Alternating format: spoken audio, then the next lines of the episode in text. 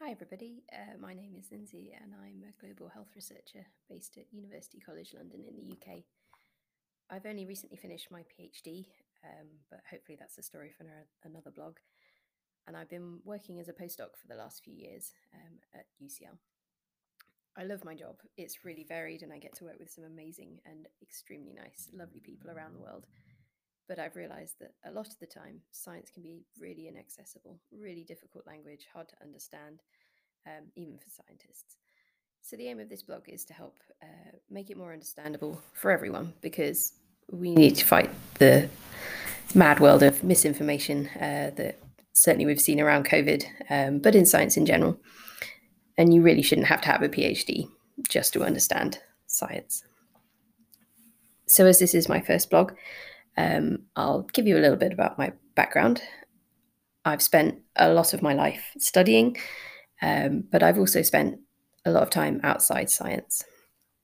I really love worms. my parents used to roll their eyes at me when I announced this to them um, way back when I was at school, but I think parasites are really, really interesting. They're absolutely fascinating, and hopefully, I'll be able to prove this to you. I've been lucky enough to work in uh, a number of different countries and learn from some really great people and great teams, um, especially in Africa. Uh, I'm really not that smart. Um, I think this is a, a, misconception a lot of people have about scientists. Um, and importantly, this might impact on people's dreams of becoming one.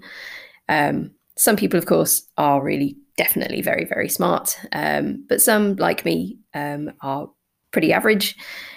I think the important thing, though, is that we love what we do and we work really hard at it. Um, so, yes, grades are important, but so is dedication.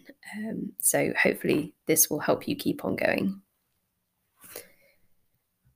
Another really important thing is that I am still definitely learning. I'm learning how to write, how to do things in the lab, uh, but more importantly, just how to be um, a good, a nice, a global human being who tries to understand from other perspectives and stick up for what's right in the world. And that is definitely a never ending mission. So, if you're interested in something specifically um, or think my general experiences might be useful to the wider community, um, I can make a proper post about it. Uh, but until then, feel free to have a browse on my uh, website I hope you found it really useful, um, or feel free to pass it on to somebody who you think might.